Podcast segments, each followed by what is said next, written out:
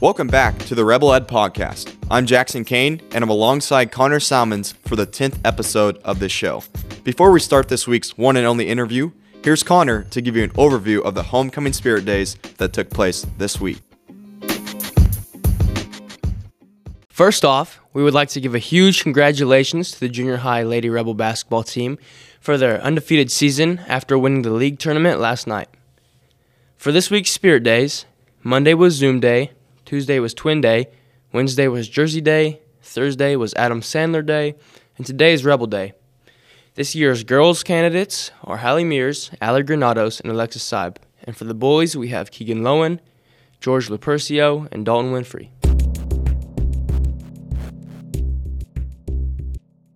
For today's one and only interview, we are joined by an alumni at South Gray High School, a former Kansas State Senator, and now a farmer in southwest Kansas, Garrett Love. I think the best way to get this interview underway is to go back to your high school years at South Gray. You were a straight A student that played four different sports. You graduated at the top of your class. How were you able to keep the show, ro- show rolling with everything you had going on? Well, first off, guys, thanks for having me on, and, and thanks for your work on this podcast, and, and to your brothers and getting it started. Uh, such a great thing for our community, you know, where you don't have a regular radio, radio station or news segment that, you know, I think I've listened to every single episode over the last few years. And so it's an honor to join you guys, honor to be here. And I guess that first question, I think for me, the biggest thing was being strategic with my time, you know, to do a lot of things. You can't really waste a lot of it. And that's kind of been a consistent, you know, then as you get older, you know, you're, as you have kids, you get married and, um, full time jobs and careers, it's, it's going to be that same way. But that's that's kind of how I treated it. I did want to be involved in a lot of things in high school and was um, so not wasting a lot of time very often. Every once in a while, it's fine. All right. So with time management, how are you able to manage your time after practice? Considering that I'm sure you had a lot of homework, and every season you just were full of sports.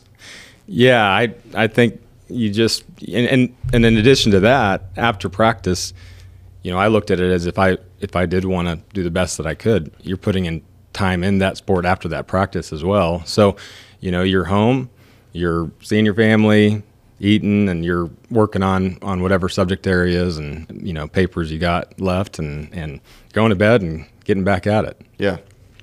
So, what were the, some of the accolades you received during high school?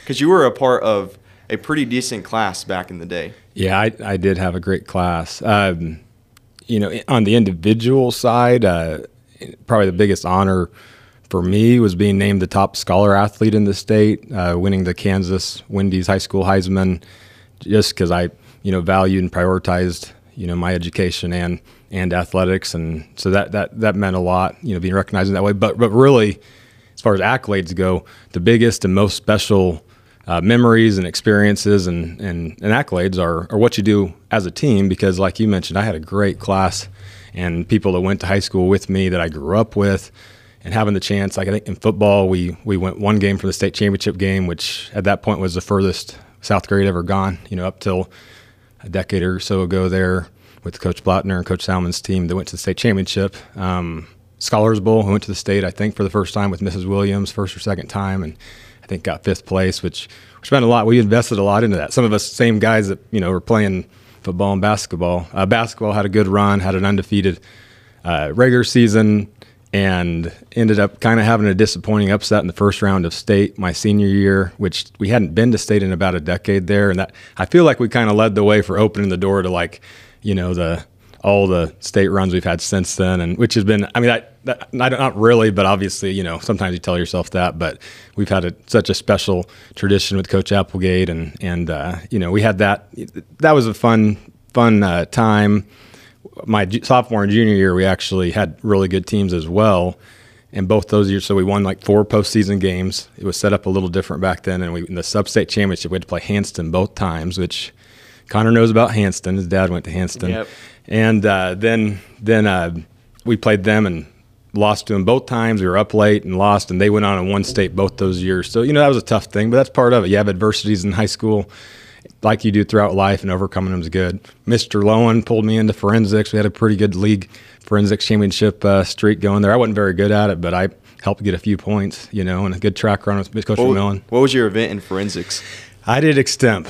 Oh yeah, so perfect for you, really. Well, it was. I, I don't know that in that one I put as much time as I should have in it, but you know, it was it was a good it was a good one for me. You know that I could do the best at, but I I wasn't that great at it. What did you run in track?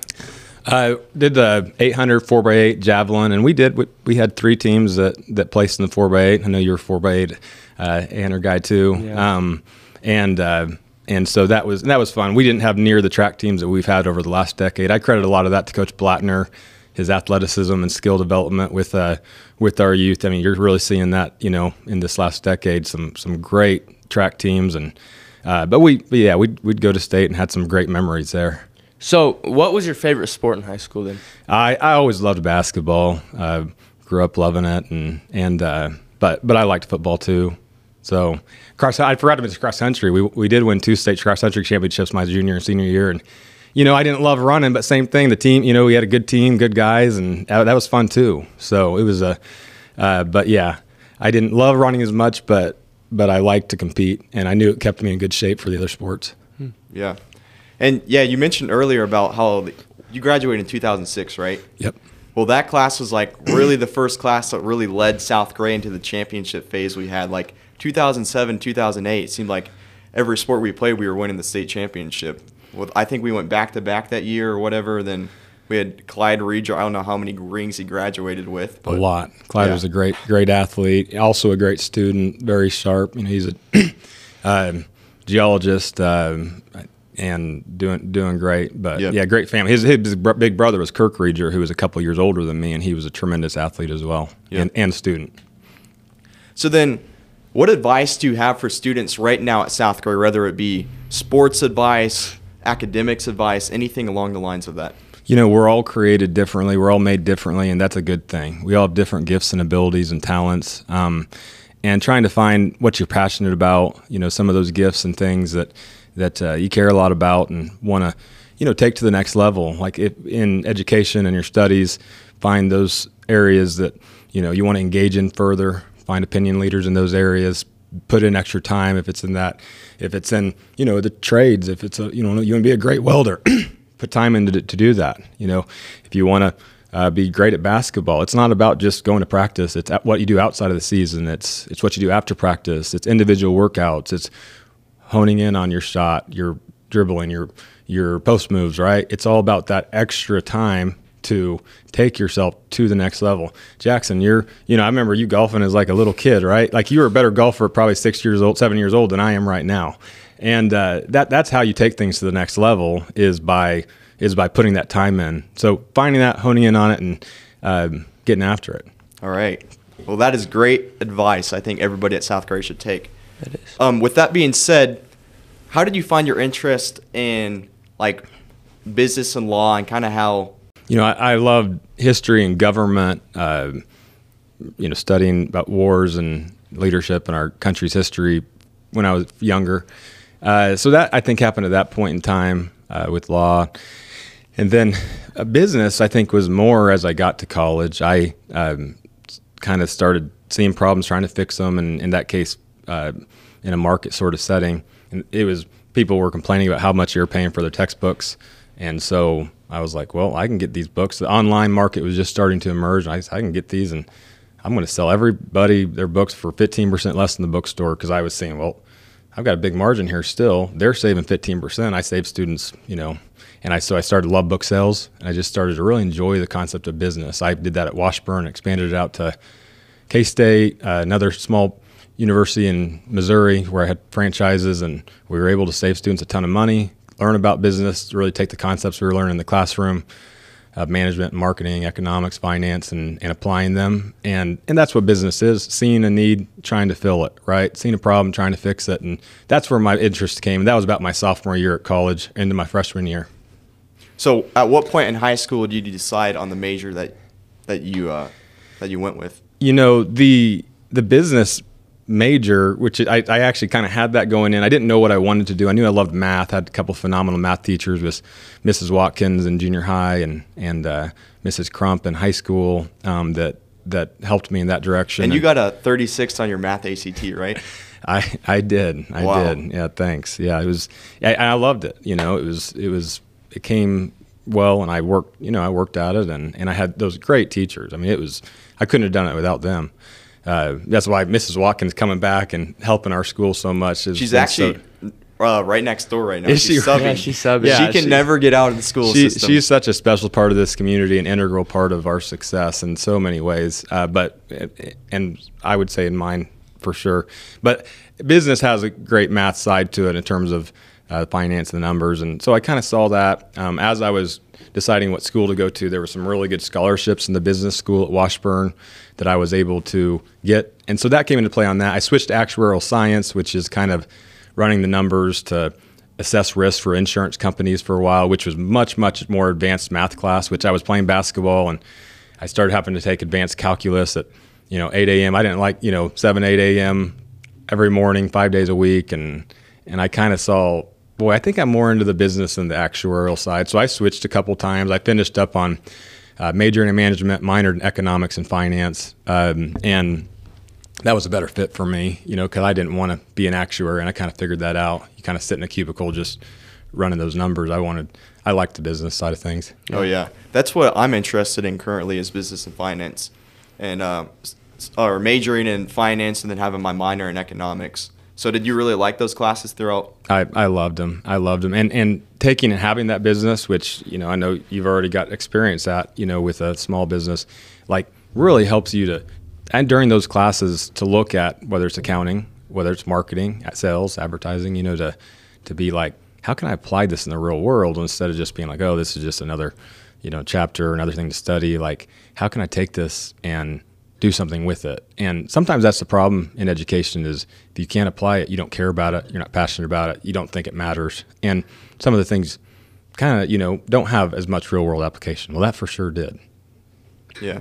Interesting. So you also played basketball at Washburn. So what were some of the biggest changes that you noticed from playing at a high school team from playing on a D2 college team?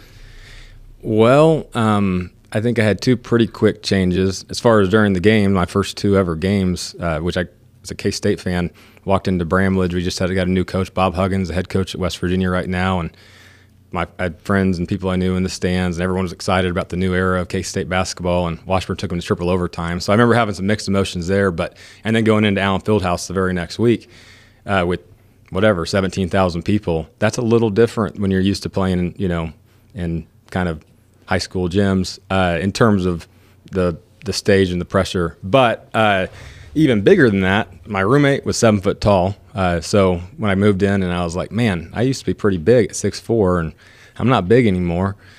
And everybody was so in that case bigger, although I was faster than him. But most of the guys, you know, that are then six three, six four, six five, six two, and for sure the guys that are the smaller guards, they're very fast, very strong. The pace is very fast. You kind of sometimes in high school think, oh, I can kind of, you know, jog back on this possession or that possession. Every possession is sprinting as hard as you can. You know, that was one of the biggest things I took from it. The difference in terms of because you got to get in position because everybody's a threat. Everybody can score, and you've got to get back and then also offensively get into position on the other end. And and I think uh, the UConn's women's coach, uh, you know, he said, you know, the difference between the good players and the great players are the great players never get tired, right? And to be great, to never get tired, that goes back to what we talked about earlier, is that conditioning, that extra time, that ability to to not start breathing hard at the end of a game. Because if you drop off, if you're, you know, your your team drops off, right? So that to me that was a big difference. How did that recruiting process go throughout high school? Were there people that came out to scout you, and then you finally secured the position after a talk after a game, or how did that work? Yeah, I think uh, had a um, unique process. Um, Coach Applegate still almost laughs about it, but uh, Princeton University, D, you know, in the Ivy League, D one Yeah. of the Ivy League, you know, was recruiting, and he, he was telling he didn't know if I was a, a D one athlete, which you know, high level D one, I would say I was not, but uh, in the Ivy League, they have they have that's part of their recruiting process. You you can only have so many kids with certain ACTs, and they have a scale, right? So if you can if you're competitive and you're you have a higher end uh, test scores, that makes it to where you have a higher chance of being selected. They can only have a couple players like say under a. Uh, I mean, they can. They had to have, and if you have more players on the top end, you could have maybe one or two more on the lower end. But everybody's got great scores at those schools. Um, so I'd have a couple JUCOs that were talking to me about playing quarterback for them. Played quarterback in high school, and you know I loved playing quarterback, but I also knew that you know I liked basketball more. Um, talked to Washburn. Emporia State had actually recruited me before Washburn. Um, some NAIAs like Mid America and Friends, I was very interested in. Had friends going there, and but at the end of the day, uh, visited Washburn and was able to. Uh, I mean, I basically was able to get paid every year to go to school there uh, between the scholarships academically, um, athletically, regionally, and and it made it. And I loved the campus. Had a couple friends that were there, and and uh, and actually one of those scholarships uh, was a regional one. It's called the FinUp Scholarship, and at that point in time, I think it was like twenty five hundred dollars just for being in Gray County and having above a 2.0 GPA. This year, they're raising that to a five thousand dollar annual scholarship, which you know already takes a pretty good chunk off of you know off of tuition. So, anyway, that that was kind of what went into that. Oh yeah, and if you didn't play sports, would you have gone to Princeton or some of those Ivy League schools if you had the chance? Like, did you even apply to some of those schools? I, I think I think I just knew I was going to play. I, Oh. I mean, at that point, and I, I don't know that that was a good decision. You know, I, I loved K State and could have seen. I think that's probably where I would have gone if I wasn't. But I just in my mind, I'm like, well, I'm gonna gonna play somewhere. I mean, I I just don't think I really even ran not, and I should have. You know, there's other good options, and I did have a good um, opportunity there at K State, but I, uh, um, but I I just wanted to play. I thought I still, you Yep. know, but I didn't need to, but it, it felt that way at the time. Yeah. So, what are your best skills and attributes to your team at Washburn? My best skills and attributes, well, uh, um, I was a good. I went from feeling like I was a, you know, a scorer and person that kind of helped lead the team in terms of points and rebounds and things like that to being like uh, I was a good cheerleader on the bench. Um, so I was a good fan, you know. No, but I, I saw you could have leadership in other ways. You know, you didn't have to be the person scoring all the points, you're getting all the rebounds to help your team, and and and I took that challenge on. Uh, I saw myself being a guy that it was going to take three or four years to to be ready to um, start seeing the court more, and I wanted to help my teammates. You know, whether that was with their schoolwork, because we had a lot of guys that were very athletic, um, that kind of needed a little more focus and drive on their academics, and I saw that as an area I could help. Um, I saw working out with them individually, you know, which both was helping me and helping them, and seeing some of these guys come along. Coach Shipman still to this day, we had one guy that just really broke out that looked like he was going to be off the team, and by his last year he was all conference, and he still, you know, is very acts very appreciative of that. But but individually, it was, I, you know, I just I wasn't I wasn't uh, um, athletic enough, or you know, at that level at that point, uh, and I wouldn't have probably been till year four, you know, year. How many years did you play for? I ended up playing three years, and then I was an assistant my last year because I started to get more of an interest in in government, um, and I actually ended up running for student body president. Uh, actually, good story with that. First thing I did when I kind of thought I can help my university make it better when I leave than when I got here, I thought I need a good vice president, and so I looked around. I thought "Oh, this person loves Washburn, very outgoing. They're very good looking, and I thought this is this is a good vice president here, and and so I asked her.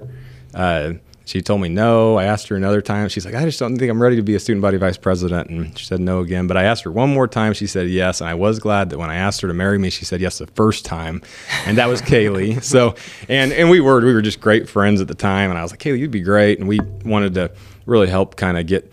You know, we had a lot of ideas and Did she plans. go to South Gray? She did not. She went. She was from Southeast Kansas. Uh, fortunately, from a small school as well, Flint Hills High School, which is kind of east of El Dorado. So, being from a small school, I think helps her to to uh, kind of connect with you know another small school, small town community. And was she playing any sports in college? She could have. I mean, she was a top two or three fastest in the 100 meter dash, 200 meter dash, and and uh, a lot faster than me. I don't think I want to race her that bad. Uh, but she and she was a good basketball, volleyball player. You know, I think first team all state basketball, volleyball, and but she kind of got where kind of I decided hey, I'm for sure going to play. She at some point she'd lost a grandparent, was going through one of those hard times. Just was like I, I'm done. You know, I'm burnt out from be, playing and being pushed, and I'm done playing. She could have for sure played. Probably, I mean, but she decided not to. She decided to go to Washburn. She also was interested in in uh, uh, pre-law side of things, and and went to a pre-law camp up there, and same thing as me. Didn't have that many friends or know that many people that went there, but just loved the university, fell in love with it, and and uh, so that brought us both there at the same time. Oh yeah. I think I remember seeing one of your guys' videos that you played at youth group from when you were campaigning for. Yeah, body. yeah, that that uh, that I keep kind of wanting those things to, to disappear. It's kind of funny, but it is a different stage in life. And you know, now that was 13 years ago. You know, and and those are still fun memories that we look back on and kind of shared together, even if it was in a different sort of way. You know, that that time in life. Yeah. Speaking of fun memories, you talked about earlier about playing in Allen Fieldhouse and Bramlage. Um, do you have any memories or funny moments that you had on the court, or just memories you had with your team? Yeah, I mean, well, like like the K State game, it was like you know I was sitting there as a K State fan and also a Washburn fan and player, and like man, we were, you know, I was excited to be there in that environment, having some of my friends that went to K State sitting there, and and everyone being so excited for this this new time, and and uh, just kind of the mixed those mixed emotions. I think of watching it, like we we could have won the game. We had shots at the end of regulation, shot at the end of the first overtime. Um, and so that you know that was a neat deal. Allen Fieldhouse, I'd say, uh, was scoring in there and and uh, getting to play against the national championship team. Uh, my senior year, uh, we actually ended up holding an event at Washburn. Kaylee really spearheaded it, but we brought Dick Vitale to campus, which is a you know, as you guys all know who Dick Vitale is. Uh, she had actually known Dick Vitale previously through a couple things with her um, at the Final Four actually, and then we were able to end up attracting with Dick Vitale. We were able to attract Bill Self, Frank Martin, K State's coach at the time, who really got the program going, um, along with a lot of other some Chiefs and um, an American Survivor winner, uh, the contest winner, a bunch of people that came in there and got the chance to introduce uh, Coach Self. And I, I remember before the Self before Vitale spoke, and I apologized to him because that year they when they won the national championship, they always talked about how they allowed only 70 points a game or something. I said, if it were not for my two points at the end of that game, you know, during scrub time against you guys, because it was a regular season game that year that we played them. They beat us by 25, but uh, then they he would have only allowed 69.9, you know, so it would have been below 70 or something like that. But he's, and, and we've been able to, you know, he's, stay in touch uh, over the years some also but you know it was it was just pretty fun you know to be in there and be in those locker rooms and know the history and tradition and and you know as a little town Kansas kid, uh, you, you don't really, you kind of dream of that, not on that side of it, but uh, you do dream of getting to play places like that. We also I played at the University of Hawaii. We played UNLV in Vegas three times, and and on those courts, and you know that's pretty pretty special. Did you guys like when you were playing in Hawaii? Did your team always get to go out and do fun things? Or, Yeah, like, how was that like? We we did. A lot of my teammates didn't swim, um, so but a couple of them did, and uh, we went and we did some surfing. We went to Pearl Harbor, you know, saw, and very you know emotional place. Especially you know I had my interest in history and government, and I you know really studied that uh, when I was younger, and and um, so getting that, I actually was always there. That, that trip before Christmas, um, I was always was my birthday around right before December seventeenth, and so we were there for my birthday one of the years. It, so it was, it was really fun. So we got to do different things, play basketball, and and uh, learn and do some surfing. That'd be super cool. You talked about earlier about the Final Four. Uh, is it your family tradition to go to a Final Four every year? It it is actually it was Kaylee's tradition. So Oh. my second biz, her family's her grandparents actually. That's how the Dick Vitale connection happened. Was when her grandpa um, uh, had passed away. Her grandma, they were huge Dick Vitale fans, and Dick had invited them to um, his gala, or, or, which was for um, raises money in the fight against cancer. And I think that's how that connection started. But they'd gone, I think, about every year since the 80s. Well, Kaylee had gone once or twice when she was like in college, and she went to the 2008 national championship for KU. And she actually tried to get me to go, which I was like, I'm not driving down there, you know, whatever time it was, and and it's KU. But uh, she, uh, so I one of my second businesses in college was was uh, kind of the beginning of buying and selling tickets, right, for events. Like I, I remember as a college kid in my dorm room, there was this ACDC concert that came out, and actually one of my teachers, uh, Mr. Staub, great teacher, great friend, he now is in Northeast Kansas. I think he might. We kind of got into it together a little bit, and this ACDC concert came out where every ticket was eighty bucks, and so you bought, you got on at this certain time, you bought them, which is still kind of like that today, but it was kind of starting at that point. I think I remember the first one of the earlier times I did it. I bought two of these tickets for eighty bucks each, and sold them for like two thousand dollars, which for a nineteen or twenty year old, like that was that was really something, you know. So I'd gotten into that, and I didn't do it a lot, but I would schedule my classes sometimes around, oh, this 10 a.m. release time, or this 9 a.m. release time, and do a little of it, to, you know, not a lot, but a little bit. And so I started buying sports tickets, and that year I had bought in the Final Four tickets for the second time. But my thought was not to go. My thought was because I could sell those tickets, you know, and make some money to uh, as a 21 year old. But Kaylee convinced me. It was right after we got married. She's like, Garrett, if a Kansas team makes it, we should go. And at that point in time, Wichita State was really competitive. You know, Ron Baker was in his about freshman year. I think they might have won the NIT that year. K State was an Elite Eight type team, and uh, and KU was obviously really good. And uh, sure enough, Wichita State, uh, which 2000 no, yeah, it was Wichita State. Well, anyways, KU and Wichita State made it back to back. And after that, we were kind of all hooked. I mean, we love basketball, love sports, and uh, so we went those two years, and then it almost became like we went the first time when one of the two teams weren't there, and this is almost even more fun. But you know, if you go last minute, it's very expensive. But if you kind of do it in the lottery early, tickets are like sixty bucks a game. Yeah, you're a long ways from the court, but pretty affordable. You know, fifty or sixty bucks to watch three of the top basketball games in the country. Um, so yeah, that's so it's become a tradition. It's been now twelve years in a row.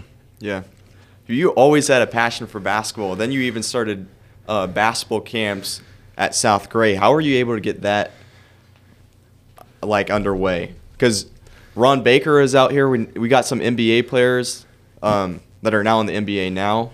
But. Yeah, it's it's that's been a neat thing. I mean, I I always look at uh, you know Coach Shipman had kind of started some of those camps, and and one of the I guess one of my best friends now is Collin Klein. He's the offense coordinator at K State for football team, and he was figuring out he was he had got signed as a free agent after senior year. He was a Heisman Trophy finalist, and and I kind of said, Collin, let's run some camps around the state. You know, kids would love it. You know, you, I mean, he's a great role model, tremendous person. I said, be good to get you out and about. And I said, I'll help you with it. And at that point in time, I had been in the legislature, but I had some summers, summertime to do it. And so we did it. We do it around the state. Had thousands of kids at you know four or five locations, and so then I kind of, I think, I think then uh, KU had a National Player of the Year, Frank Mason, which we did around the state, and uh, Ron Baker, uh, as you know, we all know a huge role model for any Western Kansas, and Fred VanVleet, who was a you know is an NBA All Star, right? So I did those kind of for them, manage their camps as kind of a, something that's fun that we enjoyed, uh, and at some point in time, talked to Coach Shipman into kind of adding us as a partial stop kind of on his tour and to get the current players, which, like you said, we've had many NBA players um, and many of the great college basketball players. Well, some of the great college basketball players of all time come through our little South Gray High School gym, which I think is pretty cool. You know, for keeping people excited about the program and and basketball, and you know, generating that interest and engagement. Yeah, you're not going to walk away from that two hours with just way more skills because like we talked about earlier that it's not one or two hours that changes that but it does get you some more excitement and engagement within a program. And and that's one of the things that has made the South Gray program strong not not the camps but the uh, long term I guess engagement you know mm-hmm. kids investing in it early right? Playing a lot of basketball from a young age. I mean I, I I can remember Connor when he's about this big, you know. yeah, like, I remember going to those camps. They're always too. a lot of fun. Yeah, I remember um, I finished my third grade basketball season, and that summer I went and I took my third grade basketball shoes, and I had every player signed them, and I think to this day every one of those players played in the NBA. Yeah. so a couple of those years, it was a tremendous group, and it'd be five guys. I mean, it's that's hard to get five yeah. guys into one place. Yeah, Ron Baker was like my hero back in the day. Yeah. From Scott City to all the way to the NBA to New York Knicks. I'm that's like, it's crazy. That's pretty. It is crazy, and and he's a good guy too. Just very down to earth, and that's what you kind of find. These guys aren't aren't you know they're they're normal people too. Yep.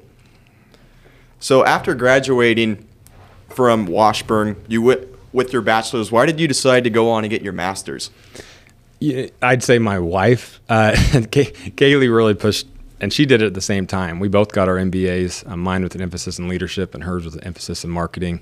Um, but she she pushed for that. Um, but but I did see the value in really honing in on um, leadership, management, finance, accounting. You know, as moving forward, and I did enjoy those concepts and wanted to further develop them. And and uh, I saw it as a good program and opportunity. But if it weren't for Kaylee pushing for that, and that was before we had kids, so it was a really good time to do that.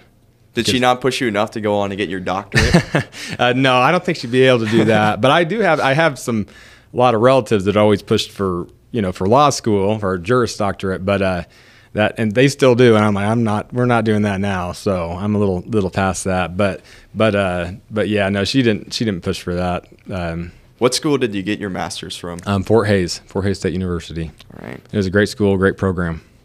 So, at what point in your schooling did you si- decide that you really wanted to get into politics? You know, it was in Topeka at Washburn. When I had been serving the university, we had been coming out of the 2009 recession. You guys probably don't remember that very well. You weren't very old, no. but uh, it was it was a hard time um, for the economy, for our state, for country, and saw a lot of problems in our government, in our state. And I interned. I said, I'll intern at the Capitol. Uh, we had a program at Washburn where you could do that for one of your credits. I did that. Interned actually for Scott Schwab, who was our, who was our current Secretary of the State at the time. He was um, he was just a state rep from Olathe, and I interned. I watched. I learned. I said, "Man, we've got more problems than I thought we had." Um, our our I saw some issues. You know, I had with our existing representative. He'd actually been the Speaker of the House. You know, which is the top person in the House. He'd been in for 26 years, and I kind of was like, boy, I think I can, you know, talk, talked about seeing problems and fixing them, trying to improve your community, improve your school, improve your state, you know, whatever it is you're at. And I saw, I thought I could do that. And I think I was young enough that I didn't realize what I was doing was considered, you know, like something you didn't do in politics in terms of uh, taking on someone like that, you know, who'd been in the Speaker House and been there, you know, he'd been in the legislature longer. I'd been alive at that point in time. So, so that's kind of when that happened, though. It was my senior year at Washburn. Hmm. Oh yeah. So what was your first step that you took when you decided that you wanted to run for office? You know, I don't know if this is the first step when I decided, but as I was deciding, my first step was to try to engage and talk to leaders and people kind of throughout our district, um, which that district included several counties out here in southwest Kansas, and to find out if that's something that you know they agreed with me on, and if there was support there for for taking that step. And ultimately, it felt like there was, and so jumped in. All right. And then how did you start advertising? Because I'm considering that advertising is a lot different than what it is today. I mean, like when when uh, people start to run again, it seems like every ad I have on YouTube is about why you should vote for this person. So how did how did you do it? We were at a unique time in terms of changing dynamics of social media, YouTube, and content people were taking in, and so. Uh, but we did do a lot of social media. I think people made a big deal about it at the time because uh, I remember there was an article ran after the cycle where I think maybe we'd had more Twitter or Facebook followers than uh, at least one or two of the governor candidates did. You know, because that that was when that growth was happening, and I, you know, had a younger audience. You know that, and that was kind of before you would have seen as many older adults on social media. Um, but yeah, we were on YouTube. Um, and some so advertisement was there and there you got some free value in terms of getting that around um, but at the same time and i'd still say now to this day like your print your mailers your radio all that stuff's very important but i, I just knew i was going to get outspent probably like a hundred thousand to I mean, my goal i think was twelve or fifteen thousand dollars which i felt was enough to get it out my my word message out there along with hitting every door i could like that's the best kind of advertising there is right mm-hmm. me coming face to face with you a voter and asking for your vote and talking to you about issues. And, and so we were willing to work hard and had a lot of other people that came and helped us. And that was the best advertising. But we did end up about at that point, probably 12, 15,000 we could spend on more traditional advertising, you know, some social media, some viral kind of organic value there. And, and that's kind of what we did. Yeah. Yeah. I remember going, helping my grandpa go door to door campaigning while he was running. But Yeah, I helped. I helped your grandpa do some campaigning too. He's a great guy. thanks. I saw him just a few days ago. Yep. I'm. Oh yeah, what Sure, yeah. what were you doing in Topeka? Um, yeah, we tried to get this interview Tuesday, but you were like, I have to go to Topeka. Um, so I guess. You know now out of out of politics directly still want to stay involved um, and uh, active with farm bureau you know which represents farmers and ranchers um, across the state and also on water issues. Um, so was in th- there for some meetings on those topics and then also just i just try to stay connected with like our speaker of the house is a very good friend of mine the speaker of the house now and and uh, other legislators and leaders. So that's that's what we were doing right. So what is election night like? you know it's it's a unique time because like I feel like for me there was a great level of peace when I was done because I did feel like man I left it all out on the court right? That's how you want to approach a basketball game or football game. You want to feel like I did everything I could you know to to give it my all. And and when you have a bad one to finish that's that's why that kind of stinks sometimes. But with the election it felt like man we worked hard. We put a lot of time in you know during this summer and and uh, we felt like we ran a good campaign. You take challenges on, just like you have adversities, like we talked about, you know, in high school, right? And now, and how you handle those, I think, is really important. Um, the two things I say you can always control is your attitude and your effort in those difficult times, and keeping your head up, not giving up. You know, when those adversities strike, is is very important for throughout your life. And we had those happen where you kind of could give up, but we didn't. And so there, the, you have that piece because it's like at about seven o'clock, you're like, man, I can't call anybody else. I can't get anyone else to try to show up to the polls. So it's, you know, it's in God's hands now. You know, it's all, it's out of your control. So you did what you did and now you get to sit back. So it's, there's peace, but it's also just, there's, there's some, there's some stress and nervousness too because of just being like, boy, this is really going to impact my life, you know, for the next whatever, uh, several years, decade. And so I think you have them at both, but it's it's a unique time. But I, I felt like it was more peace than the nervousness, even if I didn't know what was going to happen. Does someone call you after the election? You know, announcing that you're the youngest Kansas state senator. Um, I I did get a lot of calls, and and actually that was a unique part of the story, and because like as you, especially as you win, everybody then is more interested in you. You, which which is one thing that sometimes I don't love about politics. It's like, look, I'm the same person now as when I was an intern last year, as when, you know, I was farm kid, uh, you know, and at South Gray before that, right? You should value everyone, no matter who they are, no matter what their background, no matter where they're from. Everyone's a value. You should always treat people how you want to be treated, right? And so that shouldn't matter, but it clearly does in politics. So you do get a lot of, you know, people, higher level people, and that that then want to get closer to you because of that. So yeah, you get calls there. Uh, as on the as far as the age, uh, I, at that point I, I was elected to the House actually, Oh. and then our Senate seat opened up because, and that's when I went through a special election to the Senate. And at that point in time is when when I was told about, uh, boy, Garrett, you're the actually someone at the at the Capitol said you're the youngest senator in Kansas history. I, I'd been just I was 22, was just turning 23, and so I was like, wow, Were there a lot of people that like looked down on you simply because of your age? I think Or- there was some of that. Yeah, I. This wasn't really that example, but I was sitting in the Capitol in my office on the first days, and one of the guys who was helping with the building, actually, he was a janitor. That I think he he was like, "Young man, who are you interning for this year?" And uh, I'm like, "Well, it's kind of my office now here, but uh, it does seem that way." And sometimes when you're trying to learn a lot, because you realize, man, I'm I'm I do have some knowledge on some issues, but boy, there's a lot of issues to take on that you hadn't really thought a lot about. And I did not have near the life experience.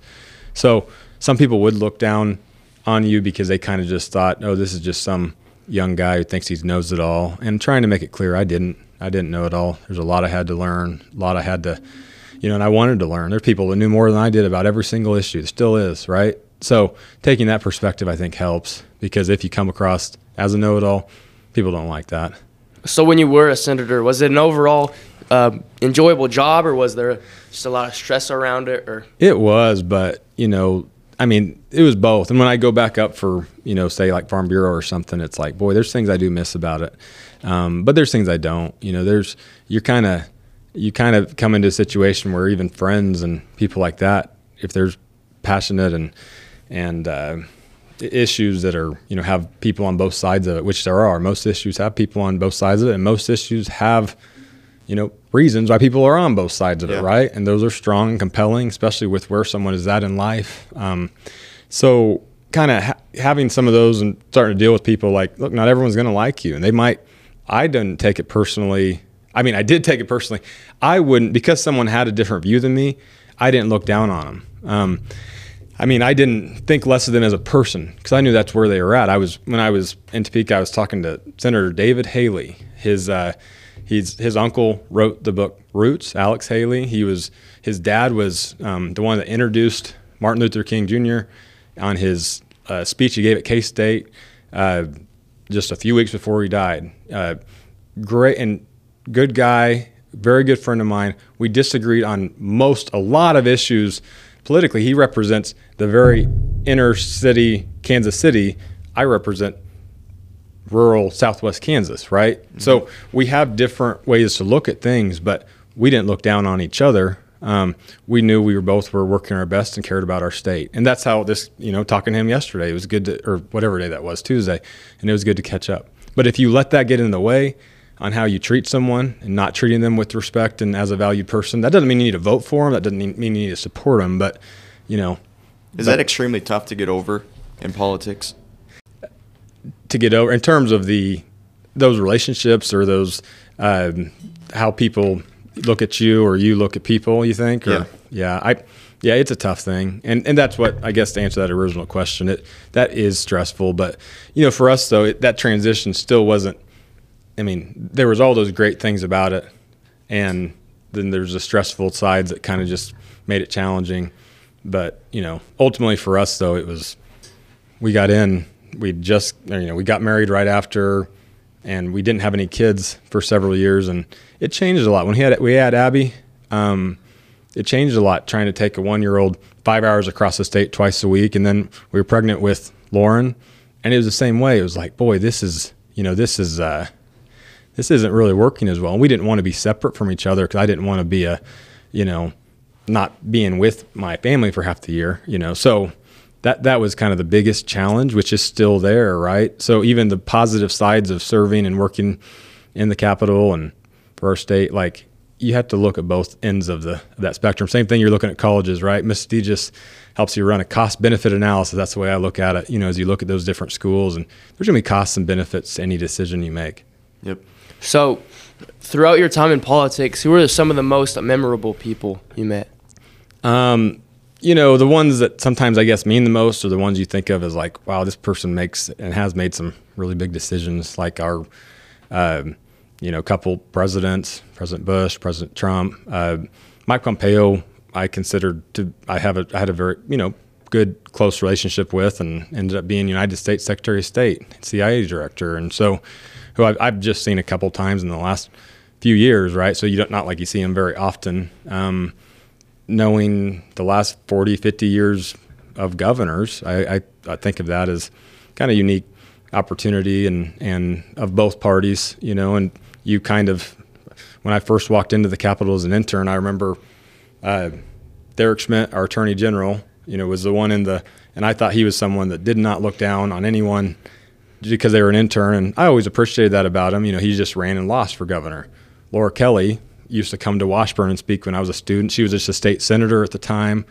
Uh, and I worked with her, served with her on several committees, you know. So, you know, you having, you know, seeing, I guess, back it's as a reminder, same thing we were talking about athletes, it's like just normal people. And in most of the instances, they, they do want to work hard and do what's best. Everyone just thinks there's different ways to get to what's best. But those are a few, a few examples. So, al- also in your Twitter Twitter bio and Instagram bi- bio, it says, "Stepping back from politics for now. Are you eventually wanting to get back in, or got a time frame on that, or?"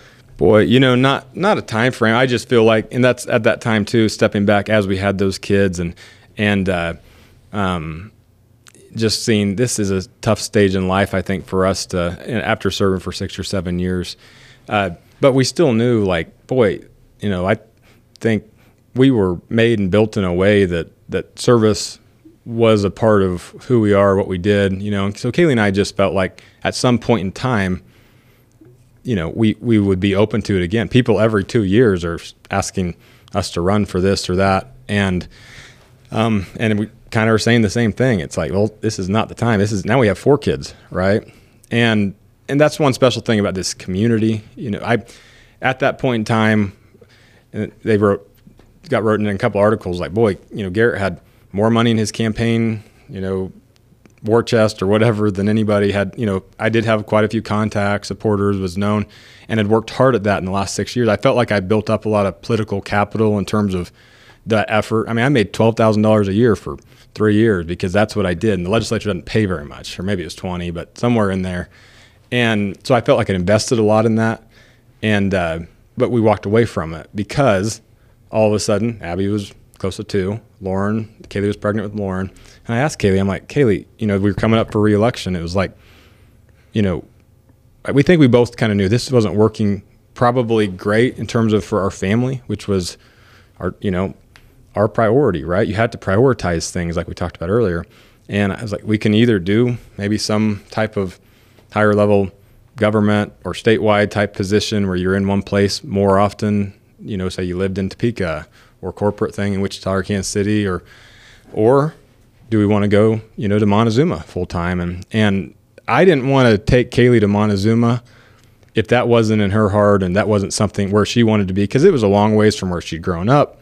It was, I mean, we're we're out here way, but she, Kaylee, because of that time period where we were kind of in both places, like she saw what a special community Montezuma, South Gray is, um, our South Gray schools, and she saw our teachers, she saw this community, and uh, and I wanted her to be the one bought in on that.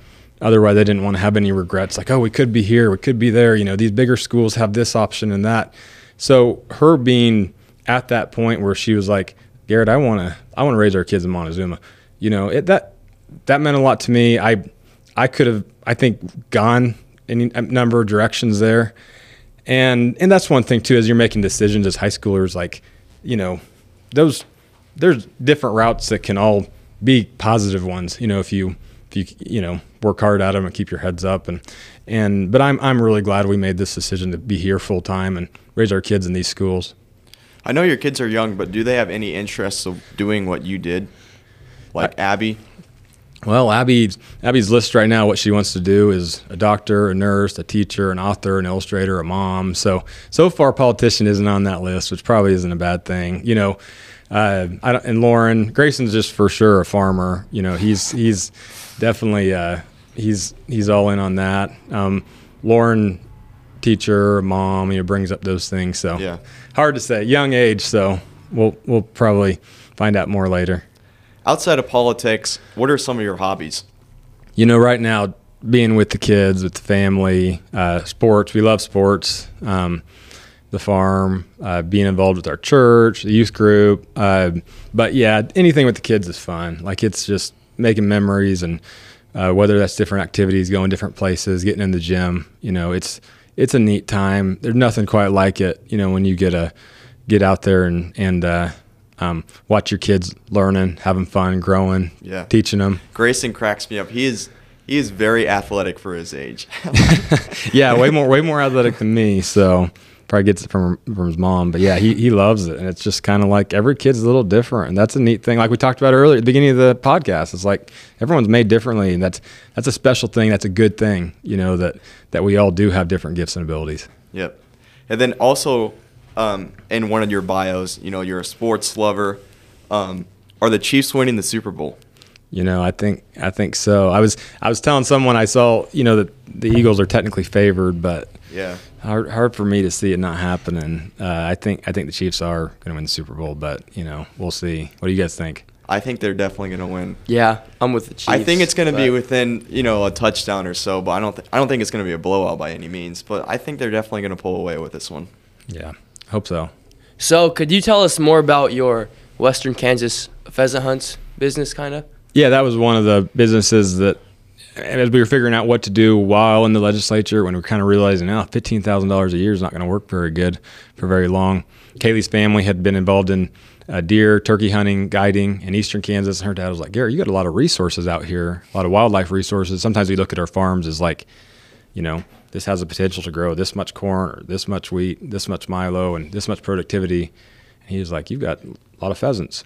You should sell a couple hunts. And I was like, Oh, well, that could be a good idea because it'd be a way to make some money before the session started and and generate some income and also add value to an operation. You know, some to look at that's an important thing I think with farming to look at ways to create new value, and that was something we saw. Was just kind of gradually start that, and then we we now sell hunts to I think people from all I mean all across the country. Like the last few groups were from a guy from Jackson Hole and a group of quail hunters from Virginia and a guy from Florida, right? You know, so to finish out the season. So just from all over the place.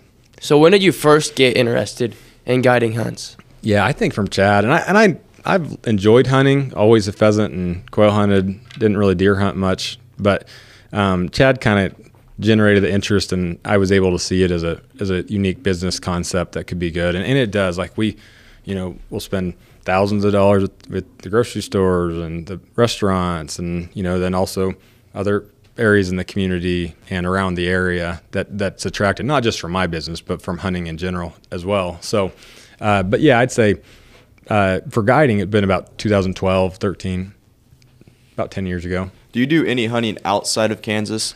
Like, do you go on any hunting trips, maybe in like Colorado or so? Um, always look at it, but I actually haven't. I mean, we look at hog hunting or or enter, enter the draw for elk hunting, but I, you know, I just I've done some some fishing, some different places, but um, but I haven't. I, you know, I I same thing we talked about earlier, just priorities, timing, and it's like, boy, you're giving up four or five days away from your family. Like I already am giving that up in different for different things and and organizations I'm a part of, and so there you got trade offs in anything you do. But I I would enjoy that at some point. So, how has your guiding business, along with just, I guess, overall pheasant hunting, been impacted by the extreme drought our area is in right now? You know, I look at it like if you have 50% less rain, like we did this last year, you know, we averaged about 20, 21 inches and we had 11 inches.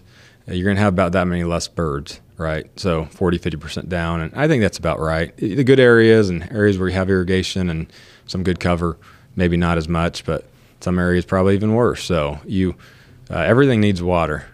Mm-hmm. So, since you're also a local farmer, are there any techniques that you use to uh, provide better forage or habitats for pheasants? Yeah, I think you know, Dad's kind of where we farm. We have a lot of sandier soils, and Dad has started no-till farming, keeping the cover, keeping the habitat. Um, probably in the 90s, and I think that's really helped us a lot because you're. I mean, we're protecting our soils and um, and uh, also moisture profile, but then we're giving a you know home for wildlife, right? If you've got just a field of dirt, you're not going to have quite as many places to eat or hide as when you've got a bunch of milo stalks out there. So that that's that's a big one. Looking at you know getting some like corners or in areas that aren't great dryland farming transition to CRP or grass. You know that's that's another one that that seems to to help. So you've also said you've been to some um, out of state places for fishing. Where have you all gone for that? Um, sometimes, like say, if you go to the Final Four, it's somewhere close to an ocean, you know. But but usually it'd be just like a on a trip. Like when Kaylee's brother got married, they got married in Florida, and some of the guys that they sell hunts to, they then trade a fishing trip with, and so out of Cape Canaveral, so you know, close over towards where uh, Taylor's at. Taylor's at, yeah, that pretty neat getting to that part of the country. We've we've gone once or twice on some neat some neat trips. And and um, so just here and there if we go on vacation where there's some big water we try to help out there. Yeah. And then talking about farming where's your favorite part of farming in southwest kansas you know I it's hard to beat once you get you get and you have a healthy growing crop and driving four wheeler down the pivot roads or you know driving around where it's you, where it's green and it's you know you feel yeah, just seeing that production, seeing a nice looking field, uh, I think at that point in time is always my favorite. You know, in an evening as you get close to sunset, you know, at that time it's just like it's hard to beat that to see that production come that you've worked at and and you've put practices and concepts into place to to lead to that, and then obviously actually harvesting a really good crop is hard to beat as well. Yeah, I was watching videos on YouTube of when you were actually in politics, and you never got away from farming in Southwest Kansas, even back then. Yeah, yeah. I at that point in time, it was more I was going to be helping with harvest, or if we'd had a crunch around the farm, I would help with that. And so I was, but but I wouldn't have said I was full time in it because of the fact that Yeah. I was spending so much time both in session and around the state. But but yeah, I was I've always been involved in, in agriculture and farming, but but not to the extent I guess as when I fully stepped out and and we uh, started our own farm. So where do you see farming in 20 years? I know we just had UPS Ben on, and he was talking about how eventually there's going to be drones flying out of a UPS truck. Do you think? Do you see anything along those lines for farming? There's definitely things along those lines. The question is where, how far. You know, 20 years is that is that the number? You know, this, just this last year, we started, um, which you know we, we've had drones and kind of been like, oh, this is cool, but is there a practical application Yeah. for them? And having a program that is able to do a better job at assessing, okay, just this these 15 acres have broadleaf issues, or or you got mites, but it's only at this this level, and and uh, you know, and obviously crop consultants can do, do a great job at a lot of that. But like if it's like, look, you only need to spray these 10 acres, then that's kind of harder to do with a big ground rig. Uh, so actually, Pride Ag uh, Cooperative, um, I uh, sit as an associate board member at the moment, but they um, are looking at getting one of those spray drones to be able to do more targeted applications. You know, I look at it seems like right now those might be a better fit where you have smaller fields compared to our bigger ones. But if you were able to tie the data you get from the the imagery drones with the spray drone applicators, and but if you you got to feel confident that it's it's all working, it's all precise, and that's where technology is going is more precision, more precise. There's ground rigs now. I think some of the newer ones of those that are actually automate automatically recognizing when they need a spray or when they don't. You know, on some of the applications, and I mean, I think they're pretty expensive, but we're seeing more of that. I think as you see it improve and the cost point come down, you'll see more of it. Uh, but precision, I mean, knowing, look, we need to put this much fertilizer here, you know, helps you to save money and be more efficient and also raise better crops. Like you have better potential, yield potential here. It's like, well, you Yeah. should put a little more right here. And, you know, you're seeing, you've seen a lot more of that, but I'm sure that will all progress as well. Where do you see the machinery advancing in 20 years? Yeah, I think some of, as we talked about, the precision type things, some of that can get smaller, but obviously some of it, it keeps getting bigger in terms of for big fields. And out here we have quite a few big fields out there. Um, so, but but to have some of the bigger, like we talked about the ground rigs, that then have that precision component in it, um, I think that stuff makes sense. But uh, yeah, we'll we'll kind of see. Maybe Connor's got an idea. What do you think, Connor? Yeah, I'm- you might have to ask Craig. Yeah, I might have to yeah, ask I'm Greg. not near as involved in that stuff as my dad is. Yeah, I get that, and I wasn't either in high school, so I I'm with you on that. So, our question for you today is from gra- from graduating from South Gray to going to college to uh, politics and to then to where you are now. Is there anything that you would have done differently along the way? you know, I guess my initial uh, reaction is is no, because I think that um, I'm I'm thankful for everything that happened every step along the way. You know, if I hadn't gone to Washburn, I wouldn't have met Kaylee, wouldn't have had our, you know, four kids. Everything would be kind of a different direction. But I, I do think you would, you know, I think assessing things better, like like I said earlier, like that assessment of like I'm for sure going to play sports in college. Did I need to have that be part of my decision?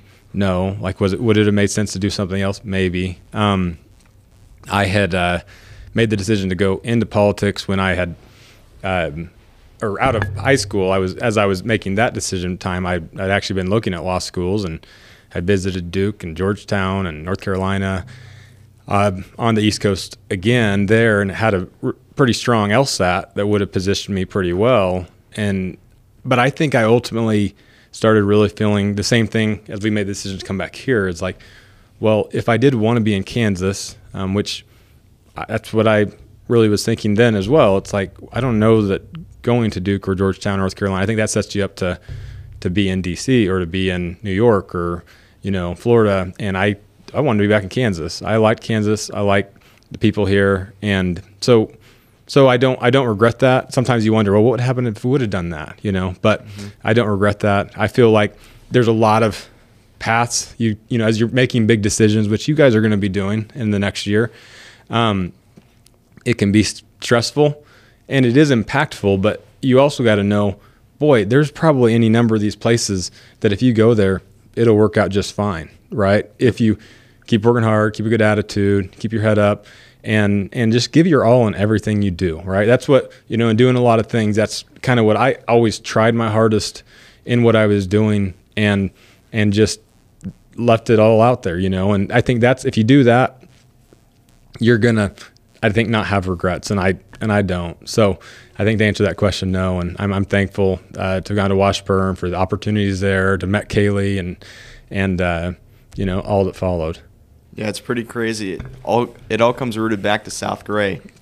Yeah, oh yeah. It's I mean it, it's a neat place, a great community, special place that I'm I'm so thankful I was able to grow up in, um, and I I hope others kind of appreciate that it is a special place. And and I have friends from around the state and other small communities, different places that are all like Montezuma and Copeland. South Gray is different, you know, and and it is. Uh, so you, we should all be appreciative of that, you know, in terms of that opportunity and and what you know the teachers and administrators, what they're all working out for us, and even if every once in a while there's little hiccups and ups and downs, you know, it's it's a it's a great place and great community. Yep. Well, I think we're going to call this a wrap for today's one and only interview. As many questions that we asked, I'm sure we could ask you a lot more. But thank you for coming on the podcast. Yeah, thank, yeah. thank you it guys. Was very good. Thank you. Thank you guys. Tonight, the high school is playing against Southwestern Heights in our homecoming matchup, and then our homecoming dance starts tomorrow at 7:30. Thank you all for listening. It was a great week here at South Gray High, which is another reason why it's a great day to be a rebel.